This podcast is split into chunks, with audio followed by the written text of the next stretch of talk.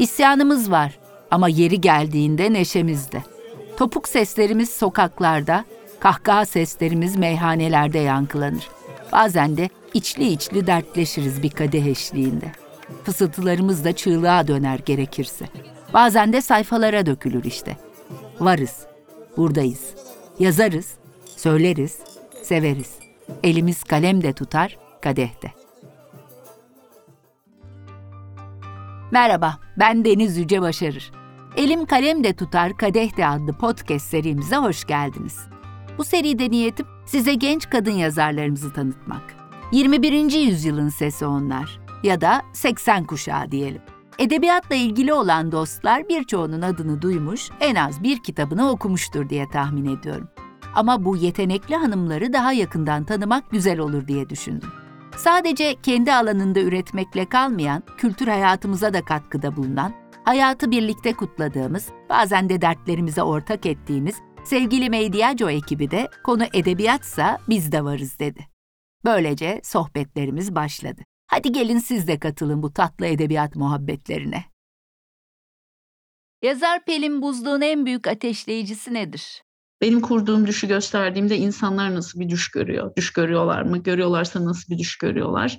Tabii bütün öyküleri yayımlamıyorum, yazdığım bütün öyküleri. Ama yazarken daha yayınlayıp yayınlamayacağımı bilmediğim için bu kısım oluyor. Yani kendim için yazdıklarım da var tabii ki günlük gibi ya da işte bir şeyi anlamak için yazarak düşünmek gibi. Ama öyküler eninde sonunda okuru bulacak gibi düşünerek yazıyorum öyküleri. Yayınlamayı düşünmesem de Oradaki en büyük heyecanlı bu oluyor. Burada ne düşleyecekler acaba? Tam bu sahnede hiç tanımadığım, yüzünü görmediğim insanlar bu gösterdiğim düşü nasıl görecekler gibi. Birçok öykücü gibi sen de ilk eserlerini dergilerde yayınladın. Nasıl başladı senin yazarlık hikayen? Klasik bir soruyla açalım. Olsun klasik ama her yazar içinde biricik aslında değil mi? Değil mi? Evet kesinlikle yani, öyle. E, benim de evet dergilerde başladı. ODTÜ'de edebiyat topluluğundaydım. Orada bir dergi çıkarıyorduk. Nick Binik'ti derginin adı. İlk öykülerim orada yayımlandı 2002 sonu, 2003 başı 20 yıl oluyor. Böyle söyleyince tuhaf geliyor. ee, ilk orada öykülerim yayınlandı. Onun dışında da sonra işte kitaplık, varlık gibi daha iyi dağıtılan, daha çok insana ulaşan büyük dergilerde öykülerim yayınlandı. Hı hı. Kitaplaşma ee, süreci böyle. nasıl oldu? Kitaplaşma süreci işte bir perşembe grubu var Ankara'da hala var. Ben bir buçuk yıl onların toplantılarına katıldım. Onlar beni e, cesaretlendirdiler bir dosya oluşturmam için. 20'lerin başındaydım o zaman. Bir dosya oluşturup Yaşar Nabi Nayır'a gönderdim. Bir de çok şeydim ben, çok korkuyordum yani hiç tanıdığım kimse yok İstanbul'da ve bu bağlantıları hiç bilmiyorum. Hani bir kitabım çıkmasını tabii ki istiyordum ama hı hı. bana çok karmaşık geliyordu bu yollar ve e, Yaşar Nabi Nayır'da şartnamede kazanan dosyanın kitap olarak basılması böyle bir kolay bir yol gibiydi benim için. O iletişim bilmediğim için. Yani öğrenilemez miydi? Öğrenilirdi. ben nedense böyle imkansız gibi. Sonra işte Yaşar Nabi Nayır'da e, kazanınca öykü ödülünü kitap olarak basıldı. İlk öyle oldu. Sonra ha. da işte gerisi geldi. Can. Evet, evet. bir hikaye baz yazmaya nasıl başlıyorsun? Yani önce derdin mi belirir? Karakterler mi çıkar gelir? Bir ses, anlatıcı sesi duyarsın, oradan mı yola çıkarsın? Nasıl işliyor sende bu süreç? Ee, ben genellikle görüntü topluyorum. Hı hı. Görüntü topluyorum dediğim yani hayal gücümde görüntü biriktiriyorum. Biraz böyle hep bu örneği veriyorum çünkü çok benziyor. En uzun rüya sanırım birkaç saniye sürüyormuş ama biz o rüyayı anlattığımızda 10 dakika 15 dakika bile anlatabiliyoruz. Çünkü o patlayan sahnelerin arasını kuruyoruz. Yani her hatırlama bir kurgu aslında ya da her anlatış bir kurgu aslında. Öykü yazarken kurgu düşüncelerim de bu şekilde gelişiyor. Önce sahneler görüyorum. Yani defterimde aslında sahne anlatıyorum, fotoğraf anlatıyorum. İşte örnek bir kuyunun içindeki birinin gözünden kuyu bileziği yani kuyu kapatılmış dışarıdan güneş ışığı geliyor gibi korkunç bir sahne oldu farkındayım evet, ama. Evet evet bir korku filmi başlangıcı gibi oldu. Zaten korku filmi izlemeyi de çok severim. Mesela başka ne ya da bir elma bahçesi elmalar dökülmüş yerlerde ve sıcaktan pişmişler o şey kokusu ekşi tatlı koku içinde yürüyorsunuz. Ya da bu yani sadece fotoğraf değil kokusu da tadı da olan e, sesi de olan yani bir sahne de diyebiliriz ama e, bir çakımlık olduğu için sahne demiyorum. Bunları kaydediyorum sonra hikaye sonradan geliyor. Hı. Yani bir karakter bir cümle başlatabiliyor. Ama mesela deftere kaydettiğim o onlarca sahneden hangisi bir öykünün dünyasına dahil olabilecek, hizmet edebilecek, oraya malzeme olabilecek onu aslında yazarken biliyorum. Yani yazarken geliyor ve Yazmaya oraya başladığında yani değil mi? Ya e, öyküyü yazmaya Evet, evet. başladığında. Hı hı. Yani genelde nadiren hikayeden gidiyorum. Ya bir fikirden gittiğim oluyor. Mesela Deli Bal'da 62 Tavşanı diye bir öyküm var. Evet. Orada 62 yaşını doldurmuş babaların kendi evlatları tarafından öldürülmesinin serbest olması bir ilginç bir fikirdi. Tabii ki o fikirle başladı ve işte 62'den tavşan yapmakla birleşip biraz da işte böyle ironi benim yazarken çok eğlendiğim okuyanların bazılarını dehşete kapıldı bir öyküydü. Ya orada mesela evet fikir ya o belli ama hikaye neredeyse hiç olmuyor. Yani Hı hı. olay örgüsü neredeyse hiç olmuyor. Fikir olabiliyor, karakter ya da iki kişi arasındaki bağlantı olabiliyor ama daha çok örgü sahnelerle oluyor. Erk'le bir mücadele sesi taşıyor öykülerinin çoğu. Babalar, balkonları yasaklayan başkanlar, mülkiyet için yılanlaşanlar. En temel meselelerinden birinin erk olduğunu söylemek yanlış olmaz herhalde. Ne dersin? Olmaz herhalde. yani e, öyle zaten hani yaşamı sürdürmek, hayatta kalmak e, Orta Doğu'da biraz öyle. O da sanırım Deli Bal'da daha kapalı, daha sembollerle, simgelerle diyeyim ilerleyen bir dilken giderek daha açık, sözünü daha canlı söyleyen bir dile evrildi. Ama hep aynı yerde. Yani bir hayatta kalmak, erkek karşı mücadele maalesef öyle. Keşke öyle olmasaydı da başka türlü hayatta kalsaydık. Yani Orta Doğu'da yaşamanın bir sonucu bir tarafıyla tabii kadın olmanın, yalnız anne olmak, Kürt olmak bunların hepsi var içinde. Hı. Hepsi başka başka erkle karşılaşmalar, mücadeleler. Onlar da ister istemez yazdıklarıma sirayet ediyor diyeyim. Yani bir görev bilinciyle yazmıyorum ama ne kadar otobiyografik değilse de sonuçta yazar kendisi yazdığı için bir oranda hep otobiyografik olduğu için benim mücadelemi de içeriyor evet. Tabii. Senin mücadeleni ve çevrende gördüğün mücadeleleri diyebiliriz herhalde. Biraz önce sözünü Hı hı. ettin. Gerçekten Deli Bal'dan başlayarak izlediği zaman insan senin öykülerini yavaş yavaş kendini açtığını görüyor. Daha kapalı bir anlatımı tercih ederken burada kastettiğim şey senin kendini açman değil aslında. Dilini açman, anlatımını açman, daha hikaye anlatmaya odaklanman, e, metaforlardan birazcık daha sıyrılman, daha açık bir anlatıma doğru gitmen. Göstermecilikten çok anlatmaya doğru gitmen. Sence bu senin bu hikayen nasıl gelişti? Nasıl bir süreçti bu?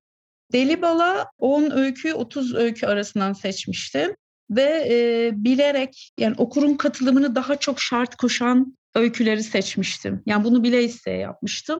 İşte 20'li yaşların başında biraz daha böyle yıkıp dağıtma ve yeni bir şey söyleme ne diyeyim yanılgısıyla mı diyeyim? Yo hayır o Yani- doğal bir süreç galiba. Gerçekten birçok öykücüde de olan bir şey. Daha kapalı bir anlatım oluyor genç zamanlarımda insanın galiba. Yani şu işe yaradı aslında. Şimdi her birimiz için kendi hayatımız biricik ve olağanüstü ve yazmaya başlarken özellikle başlarda öz yaşam öyküsel anlatıları, işte kendi çocukluğumuz, kendi ailemiz bunları çok bizim için çok önemli oluyor. Hı hı. Ve bunları yazmamız da gerekiyor. Yani yazıp kurtulmak gerekiyor diyeyim. Çünkü aslında kimseyi o kadar da ilgilendirmiyor.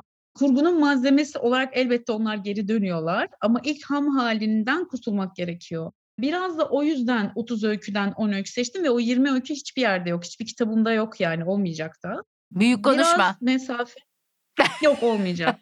Onlar yok zaten. Hay, sildin mi? Değil. Sildin mi? Evet. Tamam, evet. o Yok, zaman olmayabilir. Yani. Yırtıp atmaya silmeye hiç acımam. Ha, bir yerde Ee, duruyor olabilirler de onun için söyledim. Ya o yazma deneyimi olarak bende duruyorlar tabii ki ama dergilerde evet varlar. Ee, o dergiler var olduğu sürece var olacaklar. Ama e, saklamıyorum onları. Disketlerde falan gittiler yani. O mesafeli soğuk dil Deli Bal'da bile isteye yaptığım daha böyle acımasız olan ya da işte daha böyle metaforlarla alegorilerle ama alegori de tam okunmuyor. aslında biraz daha böyle çelmelemek, zorlamak istedim okuru ve bilmiyorum şimdi olsa öyle yapar mıydım? Çünkü ödül almak istiyordum yandan da ve bir noktada anlaşılmak da gerekiyor. Ama tabii şansım da yaver gitmiş ki ödüle layık görüldü, kitabım basıldı ve işte hemen tükendi. Eee, Faruk Duman'ın haberi oldu. Cana Eee, geçtin. falan filan. Evet, Evet. evet. Sonra 2'nci kitapta biraz daha evet anlatmak kısmı. Anlatmayı çok hor görüyordum ilk kitapta. Hımm. Yani, anlam sunmayı diyeyim, hor görüyordum. Ben iyi bir şiir okuru sayıyorum kendimi ve işte İlhan Berk'in Mısır Karyon İğne ile ilgili galiba söylediği şiirde anlam aramak tam şimdi mealen hatırlayacağım. Evet. Yani denizde anlam aramaya benzer. Denize bakarsınız ve orada anlam yoktur. Aslında sonsuz anlam vardır gibi. Yani iyi bir şiir okuru olarak şeyi hor görüyordum. Yani hem okura bütün hikâyeyi teslim etmek, okuru azımsamak gibi geliyordu hem de açıklamak, anlatmak, daha anlaşılır kılmaya çalışmak gibi. Bunlar bana hani okurla eş adım yürümek istedim, öyle söyleyeyim. Kanatlar Ölü açıklığında da biraz daha açtım. Meselelerim değişti. Orada biraz evet görev bilinciyle yazdığım öyküler olabilir. O dosyayı çok düşünemedim bu arada. Çünkü, eee, Faruk Duman'a öyküleri parça parça gönderdim. Hı hı. Yani 2'nci dosyayı bekliyorum dedi ve benim dosyam falan yine yoktu. 2 öykü, 3 öykü gönderdim ve aslında şunu da yayınlamasak gibi bir şansım olmadı. Mesela Hımm. oraya koymayacağım öyküler olabilirdi. Biraz Faruk Duman'ın ve sonra Cemil Kavukçu'nun o zamanlar beğenisiyle o dosya oluştu ve parça parça gitti. Hı hı. Yani sürekli hacme bakarak bir tane daha mı yazsan gibi tuhaf bir şeyle gitti. Sonra o da Selçuk Baran ödülünü alınca ben çok iyi hissettim. Çünkü Selçuk Baran'ı çok seviyorum ve böyle çok yaşam öyküsüyle benim yaşam öyküm arasında belli koşut yanlar Hı hı. görmüştüm. O bir Hı. cesaret verdi. En Eski Yüzde de sanırım en özgür olduğum, en kendim olduğum, en böyle kendimi bulduğum kitaptı. Ondan sonra yazdıklarım da biraz En Eski Yüz'e benziyor. Biraz başka taraflara açılıyor. Evet. Sürekli bir devinim içinde değil mi yazarın dili? Hayatın getirdiklerinin de kuşkusuz bunda payı oluyor. Bir de anlayış da değişiyor sanki zamanla.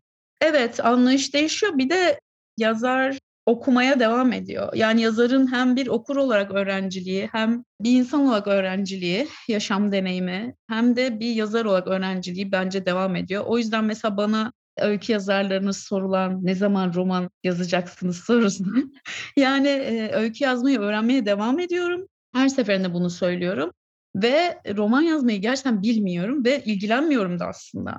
Ya, mesela novella çok sıcak geliyor. Bir novella çalışmam var. Çünkü novella bence öyküye çok benziyor. Yani romandan çok öyküye benziyor Hı hı. düşüncelerinin gelişimi ve yazılma süreci. Yani ben bir öykü yazarıyım, onu biliyorum ve bu öğrenme süreci de devam ediyor ve kitaplarımın birbirinden farklı olması da hoşuma gidiyor. Yani dışarıdan bakınca şimdi geriye dönüp artık Deli Bal 13 yıl önce yayımlandı ve oradaki öyküleri çok eski öyküler de var. Yani benim 20'lerin başında yazdığım, 39 yaşındayım şimdi, öyküler de var ve başkasının öyküsü gibi okuyorum artık. Böyle sürekli kulaklarım kızarıyor, yanaklarım kızışıyor.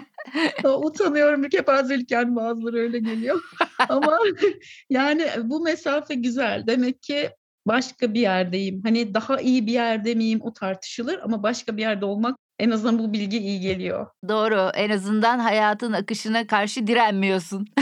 Evet, evet. Eee, belirsiz sonları, öyküyle ilgili çok da ipucu vermeyen öykü isimlerini tercih ettiğini söyleyebilir miyiz? Ya, Deli Bal'da daha çok öyle. Mesela kimse şeyi hatırlamıyordu, Aynanın Sonunun adını. Yani, Hıı. işte, o elli öykü, bir el var ya gibi. Evet, Hani, bu evet. kadar da uzak olmamalıydı ama giderek, eee, isim koymakta daha iyi olduğumu, yani öykü başlığı, ııı, seçmekte daha iyi olduğumu düşünüyorum. Okura açık kapı bırakmak, şimdi bir kere benim öyküyle ilgili düşüncem şu, öyküyü klasik hikâyeden ayırıyorum. Yani giriş, gelişme, sonucu olan, yani sözlü anlatının devamı olan hikâye değil modern öykü. O yüzden sonu için okunmuyor. İşte, hı. sonunu söyledin, ah be gibi değil. Her sahne kendisi için var ve her sahne gerekli, olmazsa olmaz. O yüzden mesela Kasap Havası var 2'nci kitapta, Kanatlar Ölü açıklığında da. Çok sevdiğim, beğenisine çok güvendiğim bir arkadaşım demişti ki "Keşke bu öykü kitaba alınmasaydı." Çünkü ben "Bu öyküde ne anlamıyorum." dedi. Yani Hani bu öyküde ne oluyor ben bilmiyorum ve sanki yarım kalmış dedi. Sonra bir yazı yazdı kitapla ilgili ve yazının başı Pelin Buzluk havasıydı ve o öyküyü odağına alıyordu. Bana sonradan dedi ki o öykü bende o kadar yerleşmiş ki onun dünyası. Yani istediğim şey bu. İstediğim şey wow, harika hikaye. Tabii ki olabilir. ilginç karakterler. Onları hor görmüyorum kesinlikle. Ama şöyle düşünüyorum. Bir tek hikayenin yani sadece hikayenin ilginçliğine dayanan, yaslanan öykü bence zayıf bir öyküdür. Çünkü herkesin ilginç hikayesi var. Herkes hayatını anlatsa roman olur. O yüzden öykü başka bir şey yapmalı ve o da sanırım düş görmek. Yani düş gördürmeli okura ya da bir kendi deneyimiymiş gibi bir yaşantı sürmeli okuma hı hı. süresi boyunca ve sonrasında. Bence kıymetli olan şey bu. Zaten kanatları ölü açıklığından itibaren ben atmosferle ilgilenmeye başladım. Hı-hı. Yani okura bir yaşantı sürdürmek. Çünkü işte bir alıntıladığım bir söz vardı Onat Kutlar'ın. Çok seviyorum. Bir gerçeğin düşte görülmüş olması neyi değiştirir diyor. Evet yani o bir gerçek artık. Benim de anım gibi mesela İbrahim Dağı benim anım gibi. Gerçekten öyle bir şey yaşandı. Ben o öyküyü yaşadım ona inandım. Zaten inanmazsam okurda inandıramıyorum. Ee, İbrahim Dağı'nda ne oldu? Evet sonu belli, gidiş belli ama karışan yerler de var. Kötü bir şey değil biraz kafa karışıklığı. Yani çoğu düş kurmalara imkan tanıyorsa bence daha güzel, daha kalıcı oluyor. Ve her okumada yeniden yazılıyor gibi geliyor bana. Her okurda ve her okumada. Çünkü ben de bir okur olarak böyle kitapları seviyorum. Hı hı. Yani yıllar sonra yeniden okuduğumda başka bir düş kurduran bana hı hı. Ee, ve benim başka bir tarafıma dokunan ve orada canlı olan, hayatını sürdüren metinleri seviyorum. Böyle metinler yazmaya çalışıyorum. Hı hı. Her okur aslında başka bir sahne çakımını alıyor zihninin kıvrımlarına değil mi? Yani herkesin aklında kalan kendine göre bir yorumu var ve kendine göre bir zihnine yerleşmesi var herhalde. Evet, evet. Yani e, mesela bazen resmedenler de oluyor bazı öyküleri. O beni çok heyecanlandırıyor. Çünkü evet. o zaman gördürmek istediğim düşün nasıl görüldüğünü az çok anlamış oluyorum. Çok heyecanlı bir şey. Yani eğer bütün kuralları ben koymuş olsaydım, bütün çerçeveyi çizip ancak bu kadar ve sınır bu deseydim bence o zaman metin orada bitecekti. Yani okuduğumuzda bitecekti. Devam etmesi ve çoğalması heyecan veriyor galiba. Aslında genellikle karanlık bir atmosferi var öykülerinin kabul etmek gerekir ki. Ama aradan ışık sızmıyor da diyemeyiz. Bu anlamda edebiyata ve hayata bakışın nasıldır?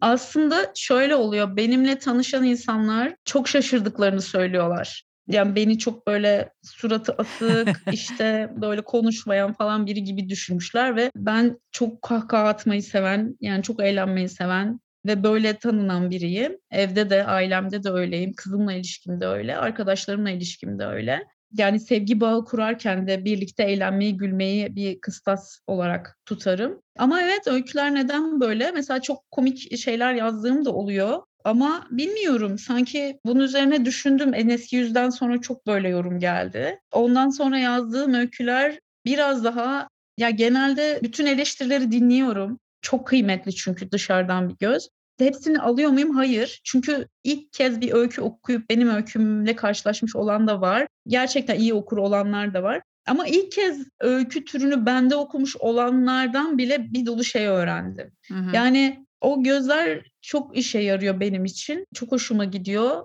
Keşke daha böyle korkmadan yerden yere vurabilsek birbirimizi. Ama öyle bir ortam yok maalesef.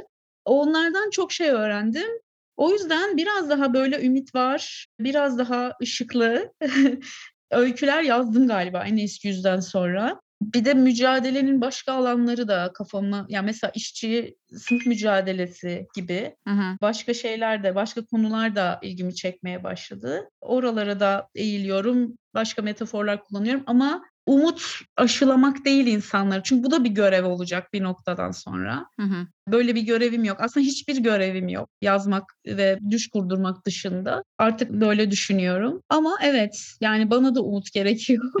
Herkese umut gerekiyor. Ona ihtiyacım var bir yandan ve bir yandan da kurguya başka kapılar açtığını görüyorum. Başka imkanlar açtığını hmm. görüyorum umudun. Çok yeni gerçeküstü yerlerden gelse de. evet Gerçeküstü yani. mevzusu da önemli ama şeyi de sormak istiyorum önce. Şimdi erk meselesini söyledik. Cinsiyet eşitsizliğini söyleyebiliriz herhalde döndüğün mevzular açısından. Kadınların maruz kaldığı adaletsizlikler ve genel olarak insanların maruz kaldığı adaletsizlikler, yoksulluk, işsizlik falan bütün bunlar var. Ne diyorsun sen kendine baktığın zaman dışarı çıkıp nerelerde dolaştığını görüyorsun ve neden oralarda dolaştığını düşünüyorsun? Ya işte benim kendi yaşam deneyimimde annelik mesela 2012'de Leyla doğdu. Hı hı. İki hafta arayla kanatları ölü açıklığında ile o çıktı Leyla doğdu ve sonra benim annelik deneyimi bir rol olarak anneliğin ağır basması, basması gerektiği ya da onun bazı şeylere engel olması ya da bir tarifinin olması ve benim o an annelere benzememem ama bir yandan da bizim çok mutlu olmamız Leyla ile gibi ve bütün bunlar kadınlık rolleriyle e, işte sonra benim boşanma sürecim, boşanma gerekçelerim, bunları işte aileme ve arkadaşlarıma anlatmam ve kendime anlatmam tabii ki. Çünkü biriyle konuşurken aslında kendimizle de konuşuyoruz. O yüzden iyi ki arkadaşlar var. Bütün bunlar tabii bir yandan da Türkiye'nin kadına, çocuğa ve LGBT artılara karşı düşman tavrı, suçların cezasız kalması ya da ceza indirimine gidilmesi, bütün bunlar benim feminist okumalar yapmam gibi gibi hepsi birleşti ve biraz daha tabii o okumalar böyle parmak sallayan didaktik bir havayla sızmayacaktı. Yine benim kendi tanıklıklarım, kendi yaşam deneyimimle harmanlanarak öyküye dahil oldu. Çünkü bazılarını hiç sorgulamıyoruz bile. Yani kız çocuğu olarak yaşam sürerken ben neden birisi işte gece birde yürürken karşıdan birisi geliyor ve ben bakışlarımı yere indiriyorum. Bunu hiç düşünmüyoruz. Evet. Bunu kendimizi yeniden gördüğümüz bir süreçte oluyor aslında Hı hı. feminist okumalar yaparken Hı ya da işte örgütlendiğimizde ya da tartışırken. Biz bunları Ee, normal da- kabul ediyoruz değil mi? Normal kabul ediyoruz. Çünkü bu toplumda Evet. doğduk, büyüdük ve yaşadık. Ama aslında dediğin gibi o okumalarla birlikte hiç de normal bir durumda olmadığımızı bir kez daha anlıyoruz. Evet bir ilk kez görme ya da yeniden başka gözle görme süreci oldu benim için. Yani kadın olmak, Hı hı. Orta Doğu'da kadın olmak, yalnız anne olmak gibi bütün bu şeyler, sıfatlar birleşti ve böyle yeniden gördüm. Bu da aşka bakmak. Mesela ilk işte ben LGBTİ öykümü Tozlu Cennet'tir. Benim ilk yazdığım. Onu Murat Anmunga'nın küratörlüğünü yaptığı bir kitap için yazmıştım. Murat Anmungan benden istediğinde ben şey demiştim, ben bilmiyorum ki demiştim. Yani utanç verici bir söz aslında. Ya ben bilmiyorum ki nasıl yazacağım demiştim. O da ben size biliyor musunuz demedim, yazabilir misiniz dedim gibi. Çok Harika bir cümle. Tam bir Murat Anmungan yanıtı olmuş. Evet, beni yerime mıhlamıştı. Sonra ben öğrendim ve şey yani hep söylüyorum arkadaşlara da o ufak homofobi kırıntıları buldum içimde ve onları açığa çıkarmak, o yazma süreci o kadar böyle benim için okul gibi oldu öykü yazma süreci. Ve gerçekten sevildi de yani Hı. LGBT artılar tarafından çok sevildi. Sonra ben yazmayı sürdürdüm ve daha heteronormatif şeyden çıkıp onları da görmeye başladım. Yani heteronormatif dünyanın nasıl ikili cinsiyetlere bizi hapsettiğini görmeye başladım. Bu da bir ilk kez görme ve yeniden başka türlü görme süreciydi. Yani sürekli yeni gözler ekleniyor Hı hı, e, hı imgeleminize, yeni gözler açılıyor ve onlarda yeni malzemeler biriktirmek üzere çalışıyor. İlgi alanınız da değişiyor, alanlarınız değişiyor ve bir şeyler ilginç gelmeye başlıyor. Aslında merak var hepsinin içinde. Hem ben ne düşünüyorum, ben ne hayal ediyorum merakı var. Çünkü işte yazdıkların hepsini zaten yayınlamıyorum. Hı hı. Yazarken o yazma uğraşının kendisi, kalem oynatmanın kendisi de benim için nasıl diyeyim, düşünme ve hayal kurma pratiğim gibi bir yandan. Biraz da dilinden konuşalım istiyorum. Sen yöresel kelimeleri kullanmaktan da çekinmiyorsun. Bunlar senin çevrenden öğrendiğin sözcükler mi yoksa bu konuda bir araştırma yapıyor musun? Yani dilin zenginliği için özel olarak böyle bir çaban mı var? Nasıl dahil oluyor yeni kelimeler senin hikayelerine? Ben etimolojiyle ilgileniyorum. Kendim bildim bileli. Yani çok hoşuma gidiyor bir sözcük nereden geldi ve ne zaman neydi, neye dönüştü gibi. Bir bu var. Yani dönem öyküleri yazdığımda mesela şu anda biz e, herhaldeyi galiba anlamında kullanıyoruz. Ama herhalde 40'larda mutlaka anlamında kullanılıyordu. Herhalde yani şeklinde. evet evet herhalde yani mutlaka evet gerçekten öyle. yani her halükarda gibi. Mesela bu bilgi hoşuma gidiyor. Hem de bir dönemle ilgili bir şey yazdığımda daha sahici oluyor diyaloglar ya da işte e, dil daha sahici oluyor. Anlatıcı dil, Tanrı anlatıcıysa da e, o dilde anlattığında daha sahici oluyor. Bir bu var. Bir de 17-18 yaşlarım boyunca sözlük okudum ben. Ve bir tane deftere işte yine sözlük gibi harflerini ayırdığım hmm. deftere hem fonetiğini sevdiğim hem anlamını sevdiğim ve gündelik dilime kazandırabileceğimi düşündüğüm sözcükleri anlamlarıyla yazmıştım.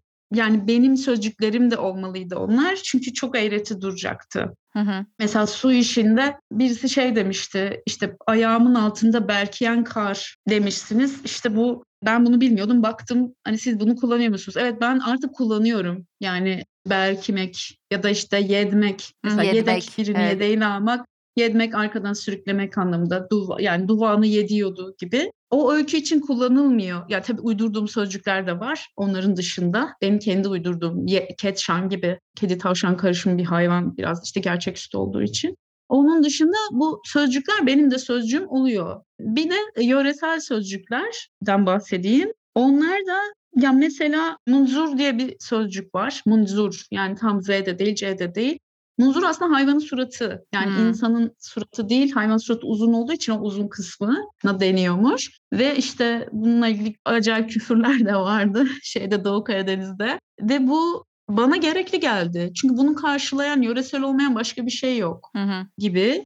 Ya da işte kedi yavrusuna kedi yavrusu diyoruz. Kedi yavrusu için bir söz varsa işte mavru ya da pistan gibi kullanılan şeyler var. Ama tabii fonetiğin de hoşuma gitmesi lazım ve çok böyle tuhaf durmaması lazım. Bir de öyküye ee, denk düşmesi lazım herhalde değil mi? Yani öyküye, karaktere e, denk düşmesi lazım. Hı hı, kesinlikle. Yani sırf kullanmış olmak için kullanmak da iyi olmaz. Komik duruma düşersiniz. Ama evet hoşuma gidiyor yani sözcük öğrenmek, yeni sözcükler öğrenmek. Mesela ben de Murat Yalçın'dan çok sözcük öğrenmişimdir. Hı-hı. Bazen zorlar hatta yani böyle sıkılırım ne kadar çok sözlüğe baktım falan diye. Ama sonra birçoğunu artık biliyor oluyorum ve hoşuma gidiyor. Sadece şey değil. Ya mesela şeyden hoşlanmıyorum arı Türkçecilikten. İşte Tahsin Yücel'i çok severim ama çevirilerini sevmiyorum bu nedenle. Hı hı. Çünkü benim yine onu kendi Türkçeme çevirmem gerekiyor. Bu da şu demek, o yaşamıyor aslında demek. Eğer benim sözcük seçimim o sözcüğün karşılığı yoksa, yani artık yoksa onu kullanayım. Ya da mesela işte masallarda şey denir. İşte bir at donunda gelmişti denir. Yani at kılığında desem olmaz. Hani onu karşılamıyor. Eğer diline uyuyorsa donunda derim mesela orada. Hı hı. Ama zaten bunun karşılığı varsa ve ben daha öz Türkçeci, daha başka bir şey arıyorsam yine öykünün diline ve dünyasına göre değişir tabii. Ama onu çok zorlamamaya çalışıyorum. Fantastik bir yan da var öykülerinde. Biraz önce gerçeküstü lafını ettiğinde de soracaktım aslında. Nasıl bir imkan tanıyor sana fantastik ögeleri öykülerinde kullanmak? Bir kere bir gönül çelen bir tarafı var. Yani challenge denen şey hı hı. E, de diyebilirim.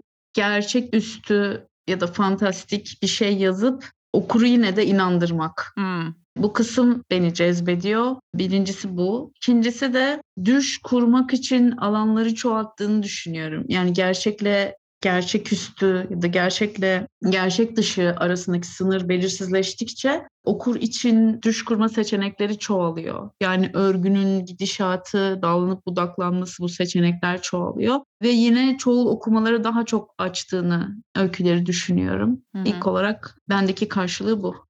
Vücut bütünlüğü desem, şimdi nereden çıktı bu vücut bütünlüğü diye soracaksın. Sende neye tekabül ediyor merak ediyorum. Çünkü özellikle iki öykü konusunda buraya geliyorum. Biri Deli Bal'daki aynanın sonu, diğeri de Kanatları Ölü açıklığındaki sekizli. Her ikisinde de bedenimden bir parçayı armağan etme hikayesi var. Farklı bağlamlarda da olsa sanki düşündüğün bir konuymuş. Bu bize bir şey söylüyormuş. Bu bir şeyin metaforuymuş gibi hissediyorum ben. Ne kadar doğru bilmiyorum. Bir de izledin mi? İnişer'in Perileri diye bir film var. Ee, Oscar'a da aday bu yıl çok dalda. Orada da böyle bir hikaye var. Adam arkadaşlık yapmaktan vazgeçtiği çocuğa bak parmağımı keseceğim bir daha benimle konuşursan diyor ve gerçekten parmaklarını kese kese gidiyor. Böyle bir durum var. O yüzden Merak ediyorum sende neye tekabül ettiğini bu vücut bütünlüğünden eksilmeye ya da vücut bütünlüğünün. Şeyi izlemedim. Ben Banshees of Inisherin miydi? Evet. Onu evet. izlemedim ama biliyorum evet yani izleme listemde var. İzleyeceğim çok da merak ediyorum. Çok, Çok güvendiğim film. insanlar çok sevdi. Evet, Çok güzel izleyeceğim film. onu. Hı hı. Henüz izlemedim. Bedenle ilgili şunu düşünüyorum. Şimdi işte yani sosyal medya ya da öncesinden de aslında biz ilk önce yüzümüzle varız. Yani yüz bedenin yerini tutuyor. Mesela şu anda da hani birbirimizin yüzünü görüyoruz sadece. Ama insan bütün bedeniyle var aslında. Bu diğer tarafların azımsandığı anlamına gelmiyor ama hem ses çıkardığımız hem gördüğümüz, duyduğumuz hani o bütün ve onların bir aradalığını hoş, güzel buluyoruz. Bir tuhaf bir durum tabii yüzlerce, yüz binlerce yıldır. Hı hı. Bunu inkar edemeyiz. Ama bir yandan da bana hala tuhaf geliyor. Yani yüze güzel denmesi ve yüzün beni anlatması tuhaf geliyordu. Onun dışında da bedenin parçalarına ellerle çok ilgiliyimdir ben. Yani eller bana böyle küçük hayvanlarmış gibi gelir. Yani bizim bütün gündelik hayatımıza eşlik eden, tanıklık eden, eee, Üreten değil mi? Bir bazen- de eller üreten Evet. yani. Aslında bir de öyle bir şey üreten, var. eee, yani üreten, dokunan, üşüyen, acıyan ya da işte bazen gözyaşlarımızı kapatan, Hı hı. bazen bir başkasına dokunduğumuz gibi gibi gibi ya da işte bazen stresimizi anlatan, onların da kendi dili var çünkü işte gerginliği anlatan, rahatlamayı anlatan. Bilmiyorum eller zaten çok ilgimi çekiyor eller ve parmaklar ve ben hala kalemle yazdığım için de el benim için önemli. Eee, maalesef öyle kalemle yazıyorum. Maalesef diyorum çünkü çok uzun sürüyor. Tabii. Yani o bilek ve parmak hareketinin yazma edimine dahil olduğunu düşünüyorum ve biliyorum. Yani benim için en azından öyle. O yüzden onu devam ettiriyorum. Yani yazdığım anda kendi harflerimin çıkmış ve somutlanmış olması bir bakıma beni rahatlatıyor da. Belki didaktilom olsa da yine böyle olabilirdi. Doğrudan somut halde metni görmek. Çünkü bilgisayara yazdığımda kayboluyor. Yani bir yer bilmediğim bir yerde ilerliyor gibi. Daha hakim olamıyorum. Çünkü yazarken bir yandan kendimi kaybetmem gerekiyor ama metnin orada olduğunu güven duyarak kaybetmem gerekiyor gibi gibi. Neyse. Elinin daha çok benim için böyle anlamları var. O yüzden bedenin diğer parçalar üzerine düşünüyorum evet. En çok el ve parmaklar üzerine düşünüyorum. Tabii bir de beden algısı. Yani bir bedenden ibaret olmamız da çok acayip. Biri öldüğünde belki en çok anlıyoruz bunu. Hı. Yani bu kadar mıydı gibi ya da işte birini çok sevdiğimizde sarılıyoruz ve yani tam kolların arasında mısın? Olamaz gibi ne bileyim ya böyle. Bir bedenden ibaret olmanız çok tuhaf geliyor. Bu bir insan olmanın kibri de olabilir bunun içinde bilmiyorum. Böyle sorgulamaların bir sonucu parçası olabilir. Yani beden ve el üzerine düşüncelerim. Hı hı. Bazen bedenleri karıştırdığım da oluyor. Mesela kanatsızda çok fazla yaratık vardı. Başı ayrı, işte vücudu ayrı olan hem mitolojik yaratıklar hem uydurma yaratıklar. Man Adası'ndan gelen bir ketçan işte vardı. Ee, gibi gibi. Yani e, bedenlerin karmaşıklığı iç içe geçmesi sadece insan bedeni değil. Yani bütün hayvanların bedenleriyle ilgili. Bu düşüncelerimin bir parçası evet. Biraz önce çok beni çok şaşırtan bir şey söyledin kalemle yazıyorum diye. Çünkü herhalde artık kalemle yazan da çok az insan vardır diye düşünüyorum. Biz Selim daktilo ile yazıyordu. Ondan sonra da seni gördüm. E, şöyle bir şey var. Yani artık hepimiz bilgisayarda yazmaya alıştık. Yani dönüyoruz, orayı düzeltiyoruz, öbürünü oradan geçiyoruz. Tüm bunları yaparken yeniden kurgularken ya da e, kurgunda bir şeyi de değiştirmek istediğinde falan herhalde bu işini çok zorlaştırıyordur. Ya da yoksa kafanda kuruyorsun ve tıkır tıkır elinle yazıyorsun gidiyor musun yani? Öyle bir yazış biçimin mi var? Ya maalesef o da yok. Yani ben yazarken kuran biri olduğum için e, yani öykünün dünyası kafamda tamamlanmıyor ama işlemeye başlıyor. Yani o dünya beni içine çekiyor ve orada bir bir yaşantı sürer hale geliyorum. Hı. Düşsel bir yaşantı. Ama tabii ki ilk seferde harika olmuyor. Yani e, şimdi üç tane defterim var. Yani hep üç tane defterim oluyor. Defterlerin adları da oluyor. İşte birinci versiyon şu defterde gibi. Ve ikinci versiyonu yazarken mesela birinci versiyon açık oluyor. Ona çok bakmadan yeniden yazıyorum. Hmm. Ee, ve üçüncü versiyonda ikinci bu sefer yanımda oluyor. Yine orada duruyor ama ben ona bakmadan yeniden yazıyorum. Hepsini yeni baştan Evet. yazıyorsun yani. Her deftere bir kez daha yazıyorsun. Doğru mu Yani anladım? evet çok eziyetli. Yani sağ tarafa yazıyorum, sol taraf boş oluyor ve o senin sözünü ettiğin bilgisayardaki eklemeleri orada yapıyorum. Yani o işe yarıyor. Birkaç renk kalem kullanıyorum. Eziyeti azaltmaya çalışıyorum ama böyle. Yani m, altı kez yeniden yazdığım öyküler var. Belki bu Yeniden öykülerin yazarken daha yavaş demlenmesini de mi sağlıyor? Yani hani demlenmişçe hızlı demlenen çaydan daha iyidir ya böyle yavaş yavaş demlenen ya da bazı yemekleri çok ağır ateşte pişirirsin. Biraz öyle bir his mi bu? demlenme süreci sonra ya. Yani yazarken bence yeniden yazmanın faydası şu. En doğru sözcüğü bulmak. Hı, ya da en az sözcükle söyleyebilmek. hı. Nokta atışı o değil de bu gibi. Bir sonrakinde o buluyor. Çünkü ama tabii baştan yazmanın bir nedeni de şu aralara girmemenin. Yeniden yazma süreci yeniden beni o düş dünyasına götürüyor. En başından yazdığımda yeniden o düşü kuruyorum. O serin kanlı zaman çalıştığım yani ve bir mesafeden bakmaya ihtiyaç duyduğum zaman daha sonra. Hı Yani artık evet Hı bu hı. bitti. Bunun kurma kısmı bitti. Şimdi işte ya da yazma kısmı bitti. Şimdi silme kısmı e, gibi ya da işte düzeltme, değiştirme. Onu üzerinde başka renk kalemlerle yapıyorum. Orada yeniden yazmıyorum çok şükür.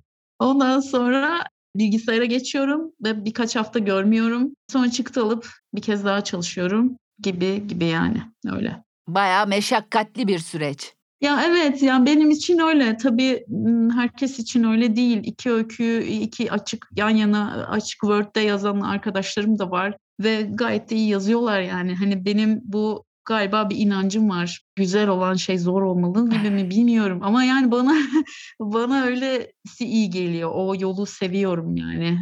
Değişmedi mi? Biraz senaryo yazarken değişti. Hmm. Çünkü onu doğrudan programa yazıyorum. Yani Hı hı. programın bir formatı var, Evet, diyalog, evet. aksiyon hı. gibi. O çok işe yarıyor ve e, onu tek tek sahneye tıklayıp açmak çok pratik geliyor ve hiç zorlanmıyorum. Orada karşılıklı birbirimizin sahnelerini okuduğumuzda da çok az düzelti geliyor bana. Ona öyle adapte oldum ama tabii onu da başta defterde hikayesini, karakterlerini hani senaryo öncesi kısım yine defterde oluyor. Peki öykü ve senaryo yazma arasındaki bu iki ayrı disiplin birbirini besliyor mu? Birbirine zarar verdiği yerler oluyor mu? Ya da senin deneyimin için konuşuyorum tabii. Açıkçası şöyle bir şey itiraf edeyim. Birkaç yıl önce senaryo yazma fikri yine doğmuştu ve ben senaryoyu hor görüyordum. Hmm. Yani çok üzülüyorum bunu itiraf edeyim. Azımsıyordum. Sonra gerçekten onun da öğrencisi olduğumda Hmm. özellikle diyalog yazmak meselesi acayip zorlayıcı bir şey. Yani ben şöyle bakıyordum. Ya bu film kitaptan uyarlanmış. E ne var ki kitap var zaten gibi böyle bir cahilce bir bakışım vardı. Ama mesela ben anlatıcının iç sesiyle anlatılan bir kısmı eğer tabii üst e, ses yoksa kurguda üst ses biraz daha kolay bir yol. Eğer o üst ses yoksa senaryoda diyalogla anlatmak ve bunu böyle seyircinin gözüne sokmadan yani yavaş yavaş o bilgileri vermek hiç kolay değil. En sevdiğim kısım bu oldu. Yani kötü diyalog yazdığımı düşünmüyordum. Mesela Deli Bal'da bilerek kötü diyaloglar var. Hı hı. Dediğim gerekçelerle. Bilerek gündelik dil hiç yok. Yani tuhaf tuhaf konuşan tipler var. Ama e, sonrasında çok diyalog yoktur öykülerimde belki ama diyalogları iyi yazdığımı düşünüyorum. Çünkü bir de sesli okuma şeyi var bende. Yani bilgisayardan sonraki aşama bir sesli okuma Hı hı. aşaması var. Orada duyduğumu düşünüyorum. Özellikle şeyi iki kişi konuşuyorsa hem konuşma sahici olsun hem gündelik dilde öyle söylensin hem de iki ayrı kişinin karakterlerine ni yansıtsın. Sözcük seçimleri, cümle, sentaks ona uysun gibi gibi. Senaryonun en büyük faydası bu oldu. Ama e, şöyle bir korkum vardı, hala da var. Yani hikayeye dayalı gittiği için ve aksiyon dışında sahneyi anlattığımız kısım e, evet atmosfere yaklaşıyor. Ama böyle bir kısa yolcu olurum diye korktum öyküde. Ya da daha böyle teknik, daha yüzeysel olurum diye korkmuştum başta. Ama öyle bir şey yok. Çünkü ikisi başka türler. Hı hı. Ve orada başka bir şey işliyor. Öyküde yine ben yine öykücü oluyorum öykünün başına oturduğumda. Biraz muhafazakarca baktığımı da gördüm aslında. Yani yazmakla ilgili biraz romantik bir bakış belki öyleydi. Ama şimdi öyle değil. Evet senaryonun başka bir tarafı var. Biraz daha teknik bilgiyle daha hızlı ilerleyen bir tarafı var. Çünkü satış tarafı var, seyirci tarafı çok belirleyici. Nereye yazdığınıza göre tabii ki değişiyor. Dijital platformlar ayrı, TV ayrı, TV'ye günlükse ayrı, gündüz dizisi ise haftalıksa ayrı gibi özgürlük alanı da değişiyor. Ama diğer tarafta tamamen tek başınızasınız ve orada daha özgürsünüz tabii ki. Ama senaryo da beni çok heyecanlandıran. Yani gerçekten böyle defter tutup kitapları çok bilinen bu Robert McKee'nin falan kitaplarını, piyes yazma sanatını ya da çok bilinen kitapları alıp böyle defter tutarak çalıştım ve hmm. çok hızlı yol kat ettiğimi düşünüyorum. Orada da başka bir şey var. Yani başka bir heyecan var. Birilerini konuşturmak, sahne kurmak ve aniden sadece mekanla, dekorla ve diyalogla ve bunun inandırıcılığıyla tabii görsel tarafı da çok destekleyici. Hı-hı. Benim çünkü diğer öyküde görselliği sözcüklerle kuruyorum. Bu kez onun dışında başka bir şey var. Yani Hı-hı. mesela karakter tek başına senaryoyu kuvvetli yapabilir. Ee, gibi gibi. Yani ikisi de birbirine zarar vermiyor ama destek oluyor gibi görüyorum şu aşamada. Seni kimler okusun istersin? En çok ulaşmak istediğin kimler? Kolayca olmayan insanların okuması gerekiyor galiba. Yani beni şunlar okusun diyemem ama mesela hayal kurmayı seven insanlar okursa zevk alır gibi geliyor. Düş kurmayı seven insanlar. Yani metinden her şeyi beklemeyen insanlar. Metne eşlik etmeyi, imgelemlerini işlek tutmayı seven insanlar okursa daha büyük bir estetik haz bulacaklardır diye düşünüyorum. Ama beni şunlar okusun diyemem. Ama en çok sevdiğim mesela liselilerle sohbet çok seviyorum. Hı hı. Yani gerçekten mesut oluyorum yani. Bir kere cevap beklemiyorlar. Çok e, ilginç. Yani sordukları oluyor bu böyle mi acaba diye ama sadece okuma deneyimlerini anlatıyorlar. Yani hmm. metinde cevap olmadığını bilen okurlarla konuşmak daha çok hoşuma gidiyor. Ya da tek bir doğru, tek bir kurgu olmadığını bir komik bir şey anlatayım çok minik. Bir okur söyleşisinde gemisiz öykümle ilgili bir katılımcılardan, dinleyicilerden biri söz almıştı. Ve gemisizden söz etti. Ben çok beğendim ve çok etkilendim gibi gibi. Sonra başka biri söz aldı ve dedi ki o öyküde dedi Hatice'nin ölümü beni çok sarstı dedi. Ben dedim ki ölmüş mü? Sonra tabii yıkıldı salon çok güldük. Çünkü bence ölmemişti. Ama orada da ayıp ettim yani. Ölmüş çünkü. Hani bir yandan da çok hoşuma gitti. Yani o söz alan kişinin okuma deneyiminde ölmüş Hatice. Yani ama belki birçok kişi için ölmüştü ama ben ölmediğini düşünüyorum. Yani onun deniz kızına dönüşmesi benim için gerçekti. Ama hani bu aklına yatmayan biri için ya öldü işte hani gibi. yani dediğim bu. Tek bir doğru yok ve e, orada kendi düşlerimizi çarpıştırmamız çok hoşuma gidiyor. Galiba e, yazarlığın en güzel taraflarından biri bu. Kendi kurduğunuz düşü gösteriyorsunuz ve başkası için o nasıl bir düş, onu dinlemek gerçekten çok hoş. Benim çok hoşuma giden bir şey yani.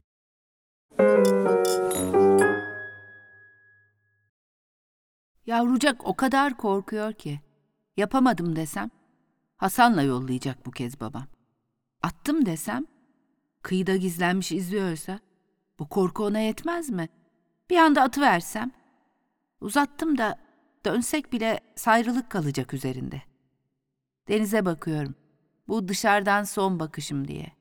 Deniz ilk gördüğümdeki gibi gözüme yığılıyor. Pırıl pırıl pırıl yanıyor. Güneş iyice yükseldi. Başımızda deniz kuşları uçuyor.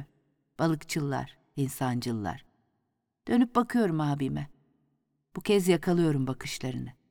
Sanki son bir kozum var. Son bir diyeceğim var bu sahnede. Perde o yüzden kapanmıyor. Abi diyorum titrek.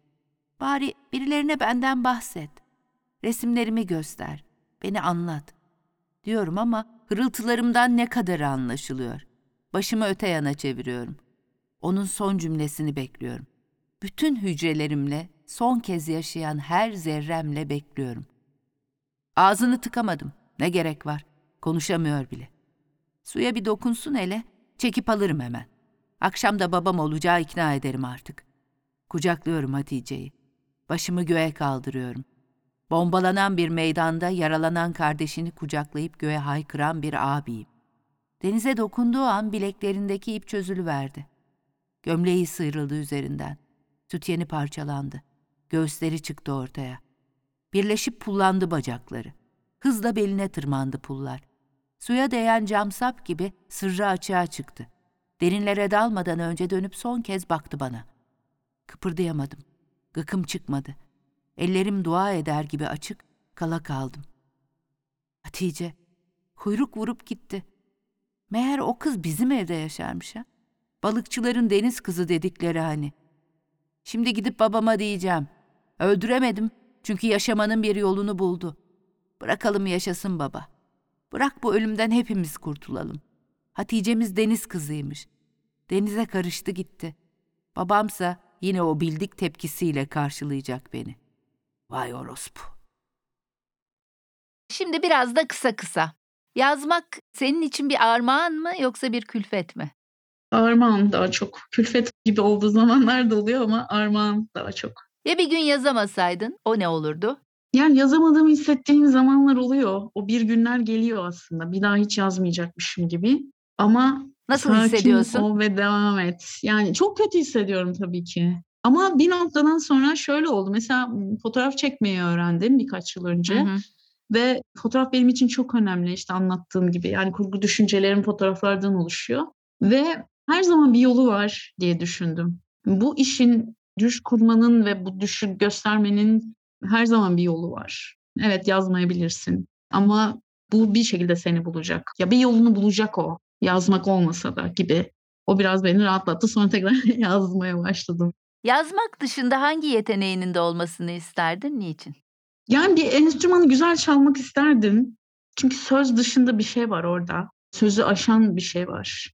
Sanırım yani ilk müziğe söz yazma cüretini kim gösterdi gibi. Böyle çok iyi bir müzik dinlediğinizde bu ne cüret ya? Yani sen buna nasıl söz yazarsın gibi. Hani bir kafaya geliyorum bazen. Ve o yüzden bir enstrümanı çok iyi çalmak isterdim. Kanun çalmak isterdim. Kanunu çok seviyorum. Geç kaldım mı bilmiyorum. Çok zor görünüyor. Bazen de ud çalsam falan diyorum. Klasik gitar metodunu çalıp bitirip teslim ettim gitarımı. Bana göre değilmiş. Yani bitirdim metodu. Hepsini çaldım ve yok dedim. Şimdi işte evde piyano var. Leyla çalıyor. Bazen heves ediyorum. Notayı da iyi okuyorum hala. Oturuyorum bazen başına ama tam piyano gibi de değil. Yani evet bir, bir enstrümanı çok iyi çalmak isterdim. Türkiye'de kadın olmak dediğimizde aklına ilk hangi kelimeler geliyor? Ne bileyim nefes almak geldi şu an. nefes almaya çalışmak. Bilmiyorum ya. Yani erkeklere bahşedilmiş alanı aşmaya çalışmakla geçiyor ömrümüz aslında. Yani bunu fark etmek de büyük bir aşaması. Çoğumuz da bu alanın belki yüzde onunu on beşini ancak açıp yani hayatımızı tamamlıyoruz maalesef. Sürekli bir alan açmak. Sürekli bir yeni bir nefes bulmaya çalışmak. Ve sadece kendimiz için değil, hem cinslerimiz için de böyle, LGBT'ler için de böyle. Sürekli bir hem direniş hem dayanışma bir arada gibi geliyor. Keşke böyle olmasaydı. Yani keşke ben direnmek zorunda kalmasaydım yaşamak için. Ve sürekli güçlü olmam gerekmeseydi. Çünkü her zaman güçlü olmak olamayabiliyoruz yani. Bazen de böyle gevşek ve zayıf ve rahat olmak isteyebiliyoruz. Keşke buna mecbur olmasaydık. Türkiye'de yazar olmak dediğimizde ne hangi kelimeler geliyor ilk aklına? Telifsizlik. yani ilk gelen o. Ben yine şanslıyım tabii görece ama telifsizlik yani. Ve Yazarlıktan geçinememek aslında değil mi? Yazarak yaşayamamak. öykü popüler bir tür değil. Öykücüler popüler yazarlar değiller. Bunun farkındayım. Ama mesela çok satanlar bile kim mesela Ahmet Ümit Amerika'da yaşasaydı gerçekten zengin ve yani daha zengin diyeyim bilmiyorum ne kadar zengin ama e, bu kadar satan birinin çok rahat geçinmesi gerekiyor. Yani mesela Murat Anmugan evet yazdıkları geçiyor. Murat Anmugan sürekli yazmaya devam ediyor bir yandan. Hani bunu baskı olarak gördüğünü zannetmiyorum tabii ki. Çünkü onun hayatı çok disipline ve işte şarkı sözü de yazıyor, şiir de yazıyor, oyunda yazıyor. Ee, hem öykü hem roman yazıyor. Ee, çok iyi bir e, Denemeci aynı nasıl- zamanda değil mi? Evet, Çok evet. iyi denemeler yazıyor. E, yani evet evet yani anılarını yazıyor ve o yazmakla çok içli dışlı. Ama ya öyle olmasaydı ya harika 20 kitap yazmış olabilseydi ancak Yani Ya da Harper Lee gibi tek kitap yazıp bütün ömrünce onunla geçinmek de var tabii. Evet yani geçilmiş mi bilmiyorum ama evet Geçilmiş, harika geçilmiş. tabii öyleleri de var. Yani bu kısım var. Bir yandan şeyin iyi olduğunu düşünüyordum. Hani ben mühendisim, mühendislikten geçiniyorum ve bunun parayla hiç bilgisi yok gibi. Bu bir hobi değil, hayatımın merkezinde. Ama bundan para kazanırsam sanki yeterince özgür olamazmışım gibi geliyordu. Ama öyle değil aslında. Yani benim özellikle ihraç edildikten sonra Hı hı. işte bu artık 6. yılım. Geçim kaygısından dolayı ben mesela 2016'da NS200 çıktı. Benim kitabım çıkamıyor. Çünkü ben sürekli işte editörlük yapıyorum ve düşünmediğim bir dolu iş yaptım. Ha, çok güzel oldu evet. Yani çok şey öğrendim, çok güzel insanlar tanıdım. Çok başka ortamlara girdim, hayal bile etmeyeceğim. Ayağımı kaldırdım ve ilerledim yani. Hani bu bazen de birinin tekme atmasıyla olmasa keşke ama öyle oldu. Ama şu bir gerçek ki ben sürekli yalnız bir anne de olarak sürekli geçim kaygısı içindeyim ve bu benim yazmamın önünde engel. Hı hı. Yani o çünkü yazmak sadece oturup 3 saat kalem oynattığımız bir süre değil. Yazmak aylaklık da istiyor. Yani ben arda arda istediğim filmleri izleyeyim ya da işte gezeyim ya da bir başka bir şehre gideyim. Bir, bir yerde çekileyim bir inzivaya gibi uyduruyorum yani. Bunları da içeriyor ve bir süre gerçekten gönül gezdirmek de gerekiyor. Ama geçim kaygısı olduğu zaman bunların hiçbiri yok. Tabii başka yazarlar da daha farklı işleyebiliyor bu. Onunla daha sıkı çalışıp daha konsantre çalışabiliyorlar. Ama bende öyle olmadı. Yani beni çok savurdu Hı hı. ve o gözüm kapandı. Yani sürekli avcı bir göz vardı. Sahne kaydeden, cümle kaydeden, sözcük kaydeden. O sanki lüks gibi oldu benim için. Yani yeni yeni dönüyorum oraya. Hı hı. Son bir, bir yıldır tekrar yazmaya başladım. Bunun iyi tarafları da var, kötü tarafları da var. Artık başka bir yazar oldum. Yani bu zaten olası bir şeydi. Ama sanki böyle acaba köreldim mi korkusu da var. Tabii de araya senaryo yazmaklar girdi. Keşke ben yazsaydım dediğim bir kitap var mı? Onat Kutlar'ın öyküleri. İshak. Yani çok isterdim. Onat Kutlar'ı tanımayı çok isterdim. Yani onun o zaten sinemacı bir yandan ve o fotoğrafik bakışı, sinematografik resmen bir film akışı gibi sahneleri görmesi bana çok yakın ve işte biraz coğrafya olarak da aynı yerlerden geldiğimiz için oralardan da bir sıcaklık buluyorum. Romanlardan da Buz Sarayı ve Sosum Hı hı. Yani bu kitabı yani nasıl bir kitap bu? Ne yani deli oluyorum o kitaba. Kaç kez okudum bilmiyorum, kaç kez hediye ettim bilmiyorum. Çok acayip incelikli ve dokunaklı ve son dönemde özellikle Kore edebiyatı ve Avrupa'da da aslında novellalar biraz oraya yaklaşıyor. Hı hı. Yani az söyleyip yine okuru kalbinden vurmak ve okurun imgelemine kazınmak. Bence novellanın yükselişi tam zamanı ruhuna denk geliyor.